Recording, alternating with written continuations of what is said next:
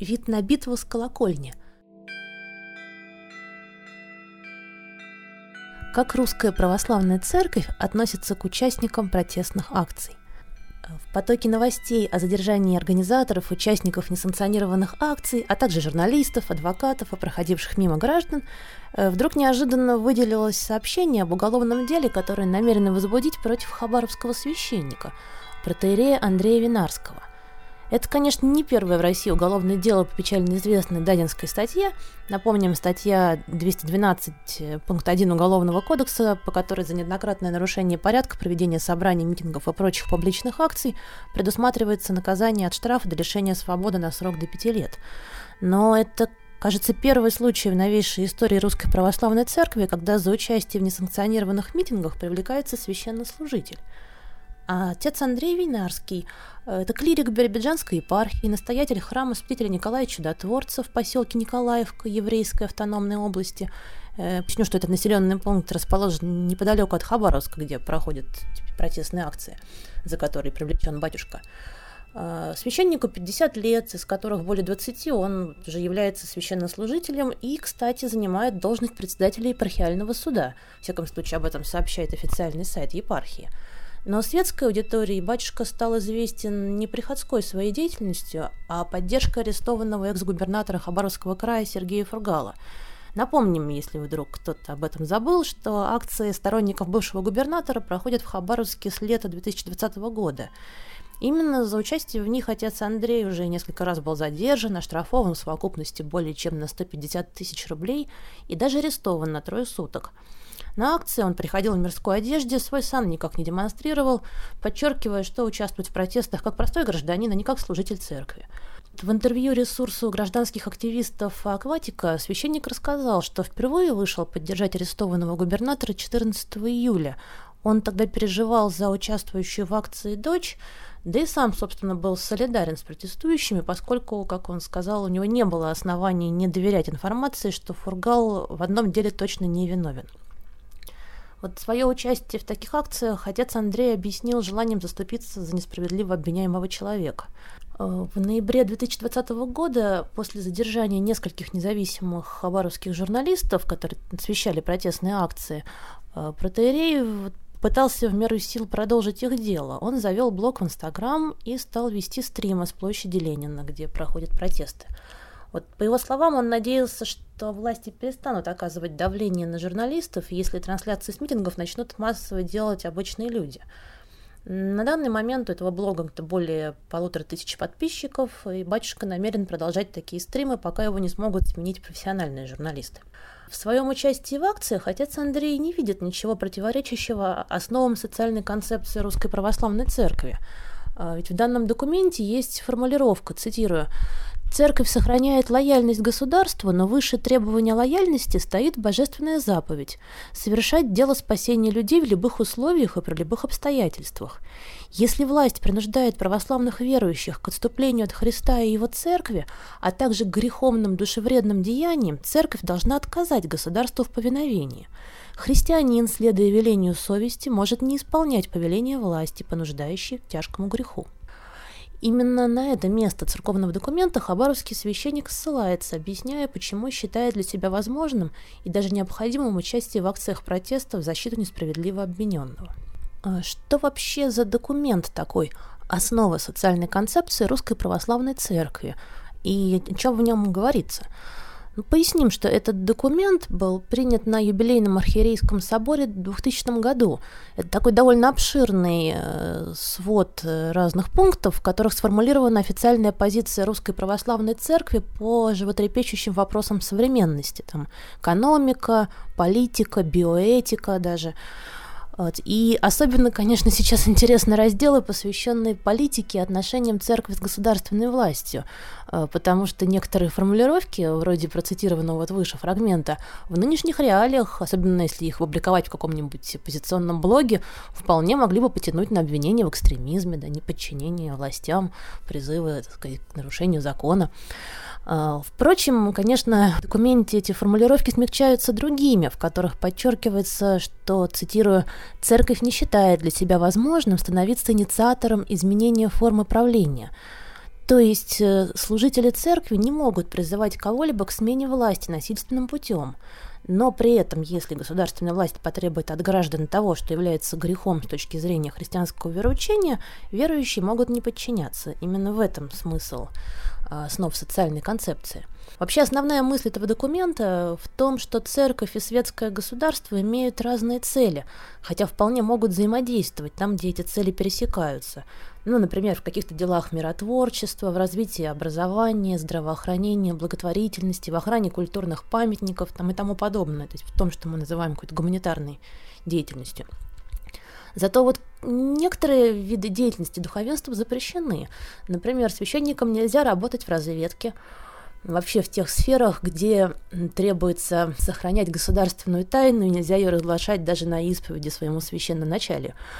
Вот. Священникам также запрещено участвовать в политической борьбе и агитации, э, в гражданской войне в каких-то агрессивных действиях против других государств, а также заниматься государственным управлением – и вот, кстати, интересно, что в этом пункте документ вступает в некоторый конфликт с Конституцией Российской Федерации, потому что по ней любой гражданин имеет право быть избранным в органы государственной власти, а согласно основам социальной концепции священнослужители выставлять свои кандидатуры на выборах не могут.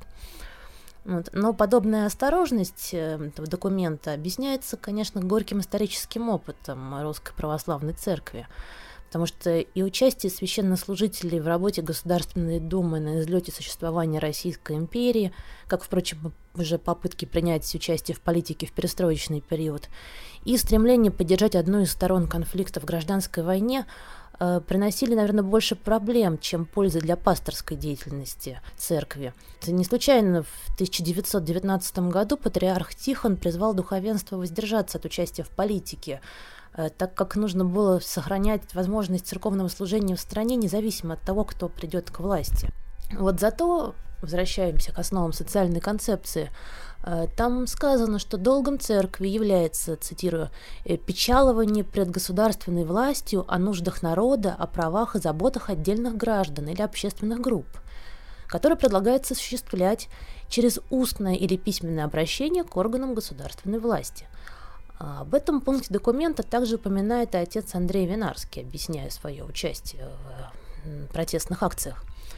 Кстати, на этот же пункт основ социальной концепции ссылались осенью 2019 года священники, подписавшие известное письмо в поддержку фигурантов московского дела. Письмо с призывом пересмотреть несколько судебных решений и смягчить приговоры, несоизмеримые с тяжестью содеянного, тогда подписали около 180 священнослужителей – это было такое первое и пока единственное масштабное выступление представителей Русской Православной Церкви против судебного произвола. А, правда, именно и речь шла об отдельных представителях, потому что высшая иерархия эту инициативу как-то не поддержала, но, правда, и не осудила – Дело ограничилось сдержанно расплывчатым комментарием синодального отдела по взаимоотношениям церкви с обществом и СМИ. Там как-то говорилось, что церковь, конечно, печется о нарушении прав конкретных заключенных, но не вмешивается в ситуации, когда какие-то политические движения используют факты суждения в своих интересах, а авторы письма, священники, особенно служащие за границей, вряд ли могут вот точно знать детали конкретных уголовных дел, чтобы решительно утверждать, что суд был несправедлив. Э, но при этом, раз уж судебный процесс такой важный, то правозащитному центру Всемирного Русского Народного Собора поручается материал этих уголовных дел изучить и вмешаться, если нужно. Уже какие выводы тогда сделали представители центра после изучения материалов, как-то нигде не сообщалось. Вообще публичное заявление священников без благословения архиереев э, можно было объявить таким нарушением субординации и вот некоторым подписантам действительно пришлось потом писать объяснительные записки своему священноначалию, почему они, так сказать, без благословения приняли участие в такой акции, в таком публичном обращении. А, позже в СМИ мелькала информация о каких-то более строгих мерах по отношению к отдельным клирикам, подписавшим письмо, там, например, временное запрещение в служении Ярославского священника Александра Парфянова, освобождение от послушания отца Марка Мазитова в Ханты-Мансийске. Но уже эти случаи церковные власти обосновывали не подписями архиереев на обращение по московскому делу, а разными другими причинами. Вот. Так что, в общем-то, официально каких-то серьезных наказаний э, тем, кто подписал заявление священников, э, не последовало. Вот. И теперь вернемся в Хабаровск. Как можно сказать, грозит ли в данной ситуации какое-то наказание за нарушение, скажем, церковных канонов отцу Андрею Винарскому? Формально нет, потому что с канонической точки зрения он ничего не нарушал. Ведь батюшка, а, во-первых, высказывается в поддержку Сергея Фургала как частное лицо, а не как представитель иерархии, на что вот ему потребовалось бы благословение священноначалия. А во-вторых, он поддерживает экс-губернатора как несправедливо обвиняемого, а это не назовешь политической агитацией, что тоже священнику запрещено. Но на самом деле, конечно, в реальности, как и в случае с подписавшими письмо клириков, здесь многое зависит от позиции руководства вот, Биробиджанской епархии, к которой относится э, священник. В принципе, при желании всегда можно найти какой-нибудь не связанный с этой историей повод, так сказать, наказать священнослужителя, например, переместить на другой приход. А, но не факт, что такой повод будут искать, возможно, нет.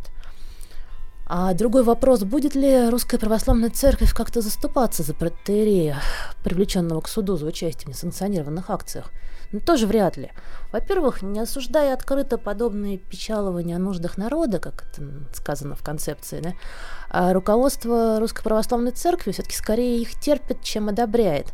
Но ведь было бы гораздо спокойнее, если бы клирики не упоминались в новостях в связи с политическими процессами, а заботу о нуждах народа предоставили доносить до властей там, патриарху и, так сказать, специально обученным архиереям. А во-вторых, собственно, и сам священник в интервью подчеркивает, что не хотел использовать свой сан, чтобы обезопасить себя от полиции или как-то повлиять на решение судей. Так что, в общем, он не ждал, наверное, здесь какой-то поддержки от э, церкви э, в своей ситуации.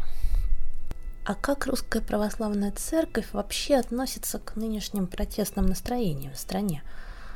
А если посмотреть э, официальные какие-то публикации, то формально никак не относится. Официальной позиции по поводу затяжных протестов в Хабаровске, например, или вот недавних митингов в Москве Русская Православная Церковь не высказывала. Заявлений никаких не делалось, участие в митингах прихожанам не запрещалось. При этом отдельные священнослужители, конечно, могли свои точки зрения высказывать, и они и высказывали. Вот на правом фланге традиционно известный проповедник отец Андрей Ткачев, который, приехав в Москву с Украины, занимает такую провластную позицию – Комментируя протест в Хабаровске в интервью каналу «Царьград», например, он объяснял, что на демонстрации, как мне кажется, бегут люди с завышенным чувством собственной значимости, не нашедшие применения своим силам и талантам в обычной мирной жизни, без бузы, без провокаций, без криков и без желания не спровергнуть то, что вроде бы устоялось. Ну а митинги в поддержку Навального, вот прошедшие там 23 января, например, в своем телеграм-канале он вообще назвал крестовым походом детей, такого мяса в руках взрослых циников.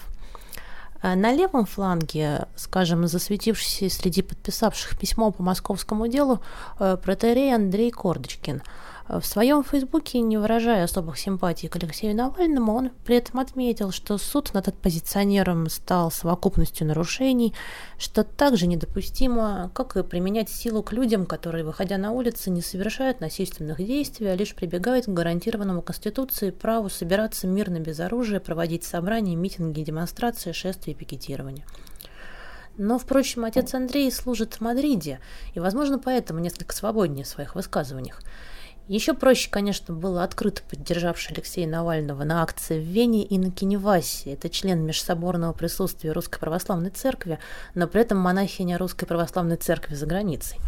Вот. А интереснее все-таки обратить внимание на то, как отзываются о протестах именно представители иерархии, занимающие какие-то высокие посты в синодальных учреждениях. Вот. Скажем, 30 января глава отдела внешних церковных связей Московского патриархата митрополит Иларион э, в интервью каналу «Россия-24» в принципе предсказуемо осудил вовлечение в политические акции несовершеннолетних и напомнил об опасностях революционных потрясений, но был довольно сдержан и упомянул э, и о социальных проблемах, о высоком уровне коррупции, за которых люди в том числе выходят на улицы.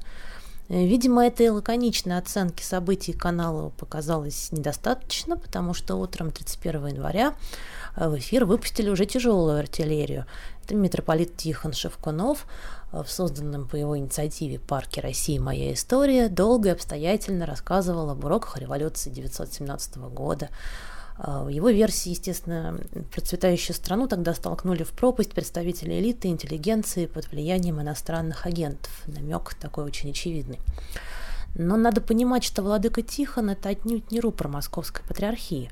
У него так сказать, своя программа, направленная на такую поддержку государственной власти и отчасти обусловленная давними личными связями с президентом. И при этом, и, возможно, и по этой причине, отношения митрополита и патриарха считаются несколько натянутыми. А вот сделать выводы о позиции патриархии можно скорее по той оценке, которую дал митингом 23 января глава учебного комитета Русской Православной Церкви протеерей Максим Козлов в интервью каналу «Спас». У председателя учебного комитета репутация человека, чьи публичные высказывания всегда взвешены, осторожны и не расходятся с позицией священноначалия. И, казалось бы, можно было ожидать уже знакомой антиреволюционной аргументации, благо она тут просто напрашивается. Однако глава учебного комитета предпочел объяснить участие в митингах молодежи не влиянием циничной пропаганды Запада или каких-то врагов страны, а скорее тем, что в отличие от поколения 90-х, когда, цитирую, наряду с многими трудными, трагическими было все же и нечто вдохновляющее, э, надежда на обновление нашего общества, вот у современных молодых людей накопилась усталость от несменяемости власти и отсутствия тех, кто может выразить их чаяние. Не называя имени Алексея Навального, протеерей туманно отметил, что причины протеста не сводятся к влиянию пропаганды его сторонников. Э, как там, цитирую, «ни господин, за свободу которого ратовали, ни строительство зданий, которое вызвало так великий социальный гнев, конечно, не является настоящей причиной произошедших событий. Нельзя свести к тому, что господин этот плохо, дворец принадлежит государству. Вот дело ведь не в этом». Э, также священник много говорил в интервью о том, что церковь должна быть открыта для всех граждан, независимо от политических взглядов, что прийти туда и, возможно, покаяться в излишней жестокости во время протестных акций могли бы как участники этих протестов, так и сотрудники правоохранительных органов, которые их задерживали. А вот все это вполне укладывается, как мы видим, в рамки основ социальной концепции Русской Православной Церкви, по которым церковь, так сказать, должна находиться над схватками политическими. Но вот это заметное нежелание председателя учебного комитета осуждать протестующих э, позволяет осторожно предположить, что представители церковной иерархии, может быть, не очень уверены в дальнейшем развитии событий и предпочли бы все-таки не оказывать поддержку ни одной стороне конфликта, сохранив нейтралитет. На всякий случай. Э, почти как патриарх Тихон во время гражданской войны.